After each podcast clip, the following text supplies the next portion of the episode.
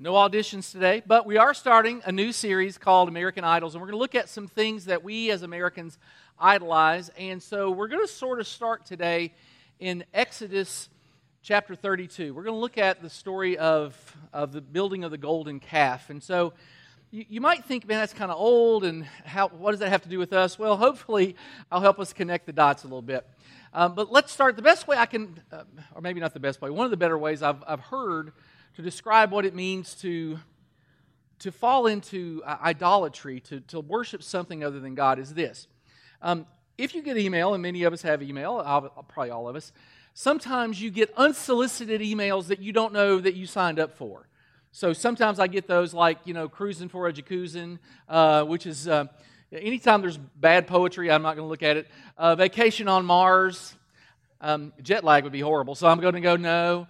Uh, don't wear last year's styles. If I didn't wear last year's styles, I wouldn't have any clothes. So, um, so there's you get stuff like that, and it's like I don't really want to get that anymore. So if you get emails like this and you don't want to get it anymore, there's a magic button on the bottom of, of the screen. What's it called? Unsubscribe. That's right. So if I don't want to get it anymore, do not receive emails from us, I just hit the magical button, unsubscribe. And that sort of then it ends my relationship with whatever that company is. And again, I don't always know where it comes from. Now, in my relationship with God, sometimes I hit the unsubscribe button. God will tell me something in Scripture. Uh, I'll give you an example. Um, he'll, the Bible says, Do unto others as you would have them do unto you. It's the golden rule. We're supposed to treat people well. But some people I just don't want to treat well. And so there are times when I just say, you know, I know, God, what you want me to do, but I really don't want to do that. Unsubscribe. I unsubscribe to that particular thing He wants me to do.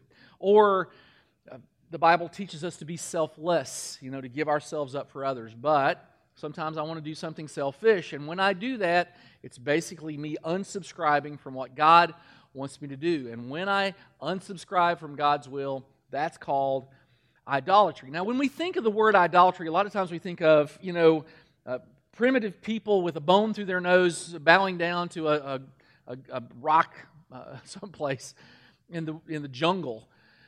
But idolatry is more than that. In the Bible, it's the number one, numero uno problem that they discuss. Over a thousand texts deal with idolatry. Over 50 of the, the laws that are in the scriptures are about idolatry when you get the ten commandments when you look at the ten commandments the first couple are about how we worship god and don't make a graven image and all that is about about idolatry. Because we have this tendency to worship something and if we're not careful we'll worship the wrong things. And even in the new testament you, we kind of think well that's all old testament stuff and today we're going to be in the old testament but it's more than that even in the new testament paul went to a town called Athens, and the Greeks had millions of gods, it seemed like. They had gods every place. And there was Aphrodite, the goddess of beauty, and there was Ares, the goddess of war, and Artemis, the goddess of fertility, and, and there was uh, Demeter, who was the goddess of, of the harvest. And so there were all these gods and goddesses all around. And, and the Bible deals with it often. Now, I'm going to show you a slide of a text here do me a favor and, and look down at verse 14 first. Okay, can you do that for me? I'm not going to put it up there unless you tell me you're going to do it. 14. Okay, we're going to look at 14. So 14, let me use my pointer right there. Let's start there. Therefore, my dear friends, flee from the worship of false gods as you can. All right, so let's go back up. When they say therefore, you always look and see what it's there for. Okay, it's kind of a, a goofy little thing that we do. But why are we supposed to flee from the worship of false gods? Okay. So the answer is in verse 13. Therefore, uh, I'm sorry, there isn't any temptation that we have experienced which is unusual for humans. We all kind of experience the same stuff. God, who faithfully keeps his promises, will not allow you to be tempted beyond your power to resist. Really good news, by the way. That's really, really good news. But when you're tempted, he will also give you the ability to endure the temptation and um, as your way of escape. And then, therefore, flee from worship of false gods. I'm talking to intelligent people. I love that. Judge for yourselves what I'm saying. Three things really I want you to notice here. One is temptation and idols go together. We're tempted to do something. We're tempted for our hearts to go after something other than God. It happened then, it happened before then, it happens now. We have a temptation to go after something other than the one true God. The second thing it says here that I want you to notice is when he says in verse 15, I'm talking to intelligent people. It is wise of us to know this. Hey, I, I might be tempted to do the wrong thing.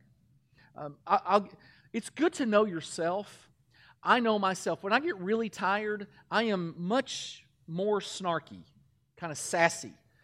And so I have to know that. I know that about myself. And so if I'm really tired and somebody does something or if somebody says something, I, I know this is probably a really good time to not say anything. You know, this is good for me. I, I have to know myself. And so he's saying, listen, there's a temptation. There are temptations in the world that will lead us away from God if we're not careful.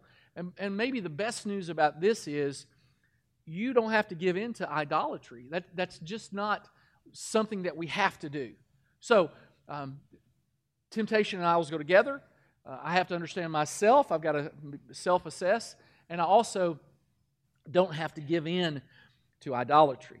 Now, in today's world, we're bombarded with messages about happiness and fulfillment. And, and usually it goes something like this Completeness or happiness is only something else away. You need one more thing away. And so you fill in the gap. It, it might be um, you need a new device, you have an old device, you have an iPhone 72, but the new iPhone 73 just came out, right? And so there'll be a line of people to get the iPhone 73 that does one thing different, or two, or 10, doesn't matter. Uh, does a lot of new stuff. You know, this one has nuclear launch sequence. I, don't know, it's got a lot of stuff on it. And you get in line with because I can't be complete or happy if I don't have iPhone 73. Or, or it could be um, happiness is found uh, in, in romance. I need, a, I need a boyfriend, I need a girlfriend. And so that's why there are, are a billion uh, dating websites because I can't be complete without another person right? I, I'm not good enough the way I am, that kind of thing. Or it, it, lots, you put lots of things in there. Um, I'm a new car away. I'm, a, I'm a, a better body away. I'm, there's a lot of things that are, we're told this is what's going to make you complete. And we live in a remarkably discontented society. In fact, there are marketers working right now to try to figure out how to make you discontent with something you have so that you will fill in the gap with whatever they are selling. They want you to fill in this gap with what they have. That's why you get those unsolicited emails. They want you to fill in this gap with what they have. Now, there's a guy named Paul. He wrote much of the New Testament, and he writes this amazing thing. I know what it is to be in need, and I know what it is to have plenty. I've been up and I've been down. Um, I've been down and I've been up. I've learned the secret of being content in any and every situation, whether well fed or hungry, whether living in plenty or in want. I can do all things through Christ who gives me strength. We know verse 13, but sometimes we forget that verse 12 precedes it. I, I know what it is to be content. I can be content. And whether I have plenty or I have wants, I can do all things through Christ who gives me strength. I'm not going to find my, find my value or my happiness or my completeness in something else. But we're constantly told you need something else. And in every culture, there were shrines to, to different gods, and today we have shrines to different gods, and they look like it could be an office complex. And, and the God for the, the some people is my work. I, I need to work, and, or I find my value in my work, or I find my value in a relationship, or I find my value. There's lots of places you can find your value. Now, Kyle Idleman, who wrote a book called um, God's at War, great book, by the way, he says an idol is something we sacrifice for and something we pursue. And so, in the next few weeks, we're going to talk about some different idols. Let me kind of, I'll show you kind of what it looks like to see, hey, here's an idol found in Scripture. Uh, in Colossians, it says, So put to death the, the sinful earthly things lurking within you have nothing to do with sexual immorality, impurity, lust, and evil desires. And so, sex can be an idol, and it can get a hold of you, and it can take over. And then he goes on to say this same, same text don't be greedy, for a greedy person is an idolater, and so money can be an idol for us. Approval can be an idol for us. We're going to look at a guy today, I think approval was his idol. And so we have to ask the question what might cause a person to not follow the, the true God? So if you have your Bibles, we're going to be in Exodus 32. If you have your even on your phone or whatever, Exodus 32. Let me set up the situation. You got a guy named Moses. Moses delivered the, uh, uh, the Israelites out of Egypt. The, uh, the Israelites had been slaves in Egypt for over 400 years.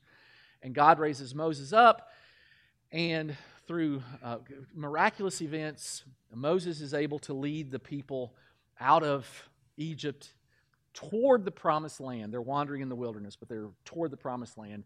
And as they journey together, the people of Israel come to Mount Sinai, and this is where God gives Moses the Ten Commandments on top of Mount Sinai. And Moses went up and down that mountain several times, by the way. And, and so the idea was Moses was going to go up there and then come back down, but he took a long time. Have you ever have, have you ever had like in your mind it wasn't going to take very long, but it took a long time? Like you go you go to the store and you tell you know I'm, I'm going to go get a can of corn, but then you get there and you you see the, the clearance aisle, and so you're there for a while. I mean, it happens sometimes. Uh, it happened with Gilligan. You remember, you know, he's going to take a three hour tour, and uh, they they got stuck. So uh, things like that happen. This was sort of a Gilligan moment uh, for Moses. He gets on the mountain. Uh, 40 days and 40 nights he's gone. And so the people get restless. Now, it's uber ironic here. These are people who had just seen God do amazing things, right? I mean, just think about it. They'd been enslaved for 400 years, 420 years. They cry out to God. They'd cried out and cried out and cried out, and God eventually did something about their cries. Um, they'd seen the 10 plagues. And if you'll read through the 10 plagues, you know, there were gnats and there were frogs and and then the last plague was the killing of the firstborn, and, and they had seen all of this. And there had been Passover, and they had been delivered, and it was amazing. And and the Egyptians had, had run them out of the country, and they're, they're escaping, and then the Egyptians change their mind, and they get to the Red Sea, and Moses holds his hand up, and the Red Sea parts, and they had escaped, and then the, the Egyptians get into the Red Sea and it collapses on them and his enemies are defeated. God miraculously has done these amazing things and they get in the wilderness and they don't have food and God provides manna and every morning they wake up and there's this stuff on the ground that they're able to collect and eat. And the Bible tells us that God led the Egyptian, uh, no, I'm sorry, the Israelites through the wilderness with a, a, pillar of cloud by day. Was sort of we need that today because it's hot, and uh, a pillar of cloud by day and a pillar of fire at night. And, and so these are people who had seen God do amazing things. I mean, it's like amazing things. And this is what happens. This is what they do. When the people saw that Moses was so long in coming down from the mountain, they gathered around Aaron. Now, Aaron is Moses' right hand man, it's his brother. Uh, he's the one that's supposed to be kind of a um, second in charge, a leader. They gathered Aaron and said, Come make us gods who will go before us. As for this fellow Moses, who brought us out of Egypt, we don't know what's happened to him. Now, at the very moment, and, and you'll this maybe makes sense to you. It's like, well, how can they how can they do that? They've just seen all these great things. Well, let's back up just a little bit. Because look at what, what's happening on top of the mountain where Moses is. Look at this text. When Moses went up on the mountain, the cloud covered it and the glory of the Lord settled on Mount Sinai. That's a big deal, by the way. To the Israelites, the glory of the Lord looked like a consuming fire on top of the mountain. When you hear the words consuming fire, what do you think about? It consumes, right? It's like Moses is a goner. And then Moses entered the cloud, and as he went up on the mountain, he stayed on the mountain 40 days and 40 nights. And so there's irony in this, but also it kind of makes sense at the very moment that they turn their kind of turn their backs on God, God is visible. He's on the mountain. You know, he it, it's there's a, like a, a, a consuming fire. They can see this, and yet they don't know what to do with it. And so their fear overwhelms their faith. And that can happen to us. There can be a time where our fear overwhelms our faith. Or, or we get bored. There's a lot of reasons. There, there's reasons for us to, to drift away from God. And typically, we don't just step out, we sort of drift. And the big idea is it's easy to stray, it's easy to drift from following God. And remember, the Bible tells us flee from the worship of false gods. We're not supposed to do this. So, why don't we answer the question what makes an idol? What does it look like? What would it look like for me and you today? Because we can look at this story, but it'll apply to our story. And first, the first thing that, that makes an idol an idol is there's always a cost. There's always a cost. Aaron answered them, Take off your gold earrings that your wives and your sons and your daughters are wearing and bring them to me. Bring me stuff. Bring me some gold. I need something to work with. I need, I need, a, I need, I need a, uh, some materials here. And Aaron took what they had handed him and made it into an idol, cast in the shape of a calf, fashioning it with a tool. There's debate about what this was. Did he make a solid gold idol or did he make something out of wood and overlay it with gold? I mean, it really doesn't matter. None of that really matters. He made an idol for them.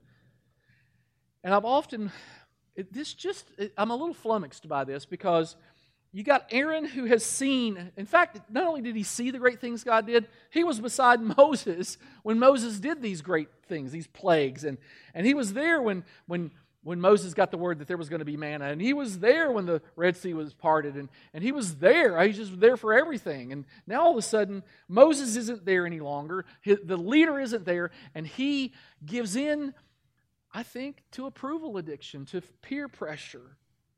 There's always a cost. Jesus said this. He said, Where your treasure is, there your heart will be also. And, and the cost isn't always financial, although it typically there is a financial element to this. It could be relational. It, it can be a relational issue. Listen, I've got a cousin who lost her job because of an addiction which was became an idol to her. She she wanted that more than anything else and it became her idol. And she lost her job and eventually she lost her life to this idol. I've got another cousin who went to prison because of an addiction. And he subsequently passed away because of an addiction, an idol in his life. I got another cousin who's in jail right now. By the way, uh, in, we don't have a black sheep. We got a black herd. I mean, that's kind of my family, you know. There's one preacher and a bunch of bootleggers. I mean, that's kind of how it goes. Um, but it's it's not it's it, it's not difficult to drift away from the true God. Every one of those cousins of mine I'm talking about, they were raised in Christian homes. Their mamas and daddies are heartbroken when this happens. I've got a cousin right now that's in jail, and when she gets out, she, she has no teeth because she did meth. She's 26 years old. She has no teeth. It's an idol. Nobody wants to be around her because when she gets out, she'll steal you blind. You, you cannot, I mean, if she's in the room, you watch her because she'll steal from you. Because this idol has gotten the best of her. And that's an extreme example, but it's still an example. See, I think of addiction, I think of idolatry a lot like kudzu. You know kudzu, right? Everybody in the South knows kudzu. This was introduced into America in the 1870s. The railroad wanted to put it in to help with erosion. Today, kudzu is taking over at a rate of 150,000 acres a year. It just grows and grows. It's easy to get started, but now it's hard to stop. This is what addiction looks like. This is what idolatry looks like. It's easy to get into it, and we're thinking to ourselves, "Oh, there's not. It's not that bad." You know, I, am doing it to help erosion.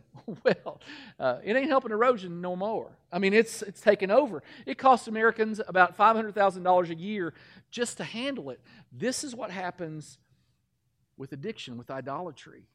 A, a lot of times, it's easy to get into. It's hard to get out of. So the first thing is that we have to understand is there's always a cost. The second thing is it often reflects culture. I'm going to tell you something that you might not know hold on just for a second. So, verse 2, hey, give me your, give me your, your golden stuff. Uh, verse 3, so all the people took off their earrings and brought it to him. Verse 4, he took what they had handed him and made it into an idol cast in the shape of a calf, fashioned with a tool. Now, the Egyptians had lots of gods, lots of gods. And the Israelites had just come out of Egypt, so they were familiar with lots of gods. And the, and the calf, the, the bull calf. So it, it was a symbol of strength and virility and, and power. This was the god in, in Egypt, Apis. That was the name of the god. They, they knew that God. And, and so they were saying, we want a God that represents power. Because listen, if you, it's like if a sports team, if you have a sports team, you don't want a wimpy mascot. I mean, you want one that represents power, right? Look, look at this wimpy mascots. Uh, this is uh, the Chinook Sugar Beets. Are you scared to play them? What are they going to do to you? I mean, really, uh, it looks like these are beaters. I mean, that is just, that is the most pathetic. Oh, but there's worse. This is the Poca, West Virginia dots. The polka dots. Y'all, uh, y'all scared of them? Ain't nobody scared of the polka dots. There's the Frankfort hot dogs.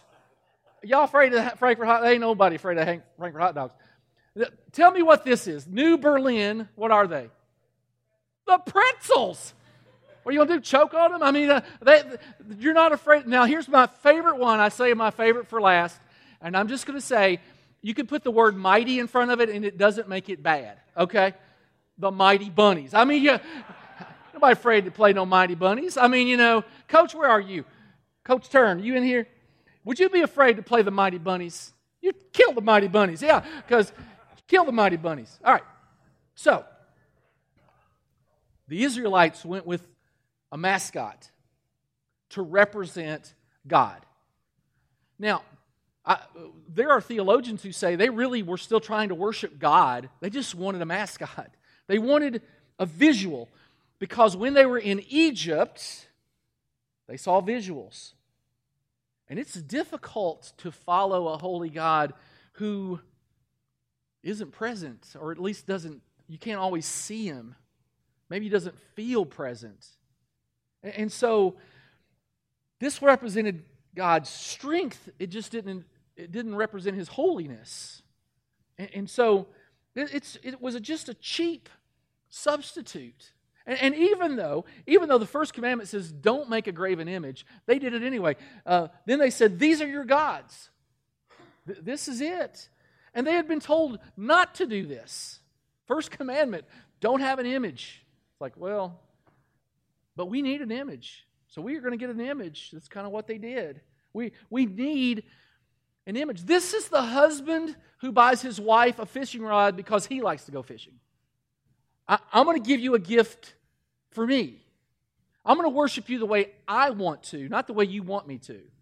I, am going to give you, I'm, I'm the kid who gives his mom candy on Mother's Day and then eats it all, right? Uh, that's what this is.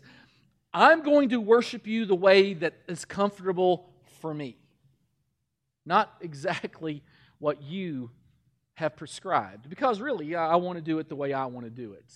It reflects the culture. The third thing is this it's usually pleasure driven. Interesting, watch this. Aaron built an altar in front of the calf and, and announced, Tomorrow there will be a festival to the Lord. Again, they're trying to, trying to make them work together. So the next day, the people rose early and sacrificed burnt offerings and presented fellowship offerings, and afterward they sat down to eat and drink and got up to indulge in revelry. And revelry there means wild Las Vegas, Bourbon Street type revelry. This wasn't just um, streamers and um, you know uh, fireworks. This this was um, this was sexual deviant. Here's, what, here's why. When you worshiped the gods of Egypt, the reason you worshiped those gods was you were worshiping gods mostly for fertility. You wanted the ground to produce. If you're living hand to mouth and it is important for you that your crops survive or that your cattle produce more cattle, then you your prayer is to whatever God you're praying to, I want this to produce. And so it was convenient for them to, to, um, to equate sexual activity on their part with what they wanted the gods to do. They wanted the gods to reproduce. It, it is what it is. And here's what I, I don't know a lot about hunting. I've really not hunted much, but I do know this. I, I watch I watch mountain men, so I know a lot. Um, I'm practically I'm practically a mountain man myself. Um, when you're tracking game, there's, there's usually a trail because they go the same way all the time. It's called a game trail. It's the path of least resistance. They, the game kind of figure out the, the path of least resistance, and that's what we do. See, I, I know, like, uh, if you go to the gym, there's a slogan, no pain, no gain, but we really like if it feels good, do it. No pain, no gain, that's tough. If it feels good, do it. We kind of like that a little better. And what they're doing here is called syncretism. What they want is they want to worship God the way they want to worship Him, in a, in a way that uh, is it, it pleases them. The problem is, God often asks us to do difficult things. And so syncretism looks like this today. You'll hear people say something like, I would never serve a God who would ask me to or keep me from. But God always asks us to do stuff we don't want to do. Because naturally, we're going to naturally go toward ourselves. Look at what Jesus said. He said, um, If anyone would come after me, let him deny himself, take up his cross, and follow me. Denying yourself is not doing the easy thing, that's doing the tough thing. Taking up your cross, not the easy thing, that's the tough thing. For whoever would save his life will lose it, but whoever loses his life for my sake will find it. For what, what will it profit a man if he gains the whole world and forfeits its soul? Or what shall a man give in return for his soul? Rough translation of this verse no pain, no gain. The fourth thing about idols, we make excuses for them. Look at what it says here. Bless little Aaron's heart. Everybody, what do we say in the South? Bless his heart when he's really stupid. That's we all ought to say it for Aaron. Bless his heart. He's trying to get out of this, and you it, it is just really sad and pathetic. Watch. Then the Lord said to Moses, Go down because your people I love this verse. Your people. Did your mom ever do this? Remember before cell phones, mom, you do something bad, and mama would say, You just wait till your daddy gets home. You wait till your daddy gets home. So then when daddy got home, mama would say, You will not believe what your son has done now. That's why my mama talks. Uh, you will not, unless mom, you're listening, and then your, your voice is angelic. Because uh, she does, she watches sometimes. Um, you will not believe what your people are up to. That's what he's saying. The, your people, whom you brought up out of Egypt, they've become corrupt. They have been quick to turn away from what I commanded them and have made themselves an idol cast in the shape of a calf. They have bowed down to it and sacrificed to it and have said, These are your gods, Israel, who brought you up out of Egypt. Now, little old Aaron, bless his heart, look what he does. Look what he does. Moses said to Aaron, What did these people do to you that you would lead them into such great sin? What, what in the world are you thinking? That's what he's saying right here. Aaron, oh, bless his heart. Do not be angry with me, Lord, Aaron answered. You know how prone these people are to evil. These people. Now, sure, I fashioned the calf, you know, but they are the reason. They said to me, Make us gods that will go before us. As for this fellow Moses, who brought you up out of Egypt, we don't know what's happened to him. Bro, they were talking bad about you. It, it, I, I did it, you know, I did it, I just sort of did it. Uh, I just did it. Then, so the first excuse is they made me do it. Second excuse, oh, by the way, that's a nice, that's good, that's good. I'm not going to give it to you. Second excuse, it was a miracle. So I told them, whatever, whoever has gold and jewelry, take it off. And they gave it to me, and I threw it in the fire, and out came his calf.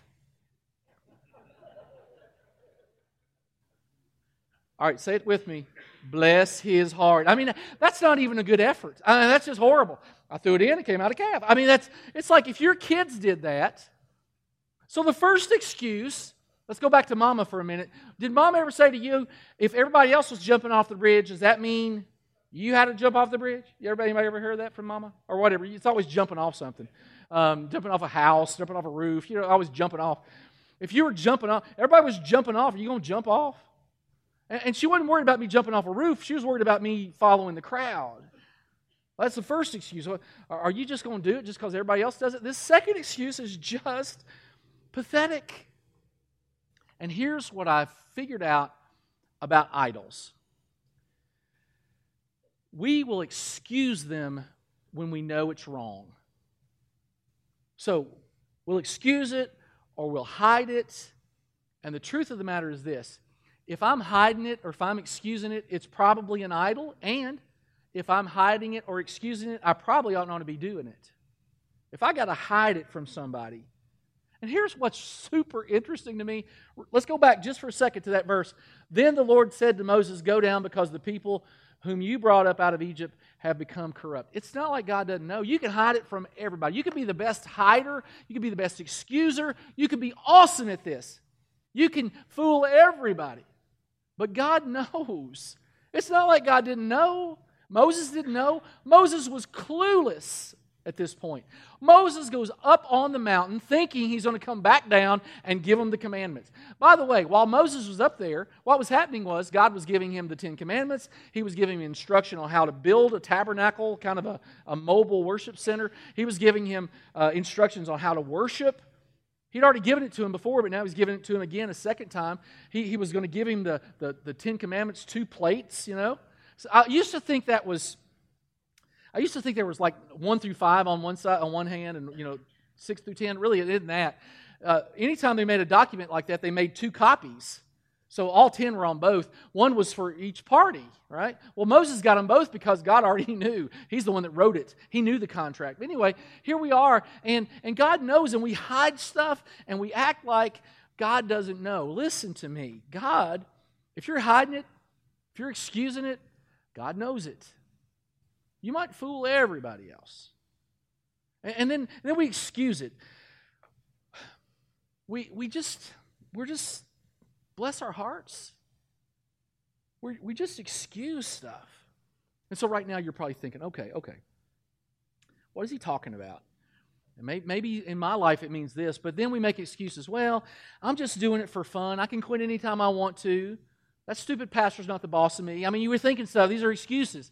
He, he's not, he, you're not going to tell me what to do. I'm not going to tell you what to do. But God knows. So, if this idolatry creeps into our life and it's easy to do, what do you do about it? Well, I'm glad you asked.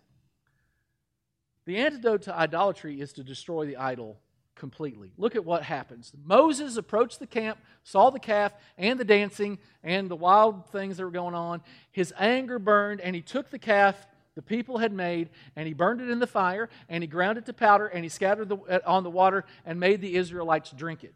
You talk about if you burn it, crush it, and drink it, it is gone.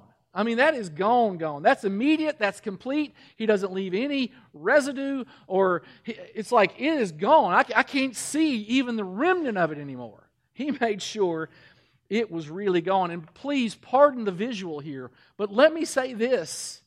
When he made them ingest it, it would eventually come out. It would eventually come out. Are you, are you tracking?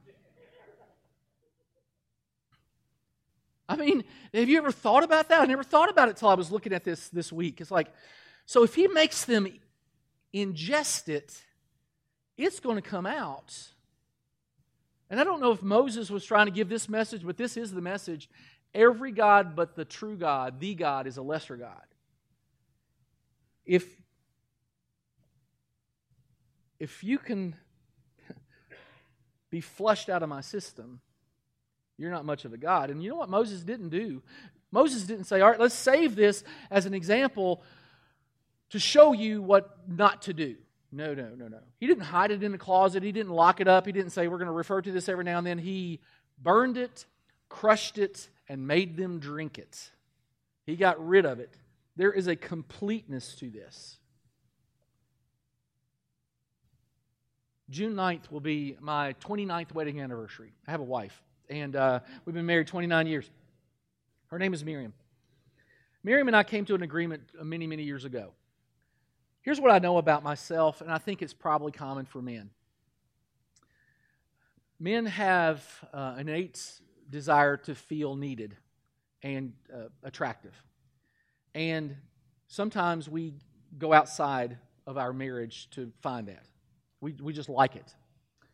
I also know this my wife has a certain um, intuition um, about these things. whereas I'm sort of intentionally blind to that because I like the I like the uh, attention. M- Miriam notices. So many many years ago, we just came to an agreement, and I said, Miriam, honey, if if there's ever anything that's happening that makes you uncomfortable, you tell me, and I will stop. And I'll be polite and kind, and I'll try not to hurt anybody's feelings, but this will be it. Because here's what I know my relationship with God is first. But I never want to do anything that would put a barrier between my wife and me. That's the most important relationship, other than my relationship with Christ, that I have. It not only affects my wife, it affects my kids, it affects my church. I've not done this perfectly. I, am I'm, I'm not saying I've always been perfect at this. I'm not. I'm not haven't. But I do really good with it now.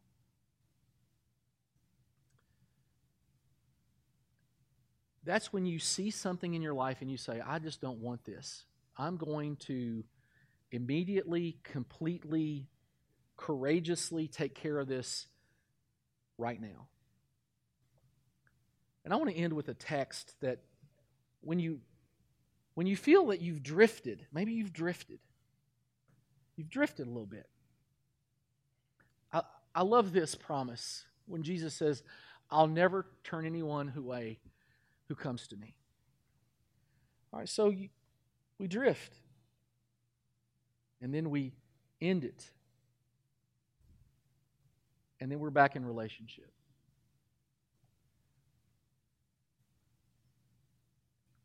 And I've drifted before in my life. And then you repent and you end it completely and whatever it is, whatever whatever that is, whatever it is, and you come back. You come back.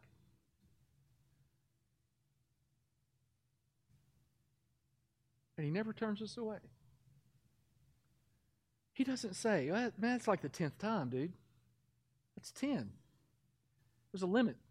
No limit. It's limit, limitless. You, you, you've been doing that for six years. I, that's too long. I can't forgive that. Doesn't say that. You've been doing it 40 years. Eh, doesn't matter.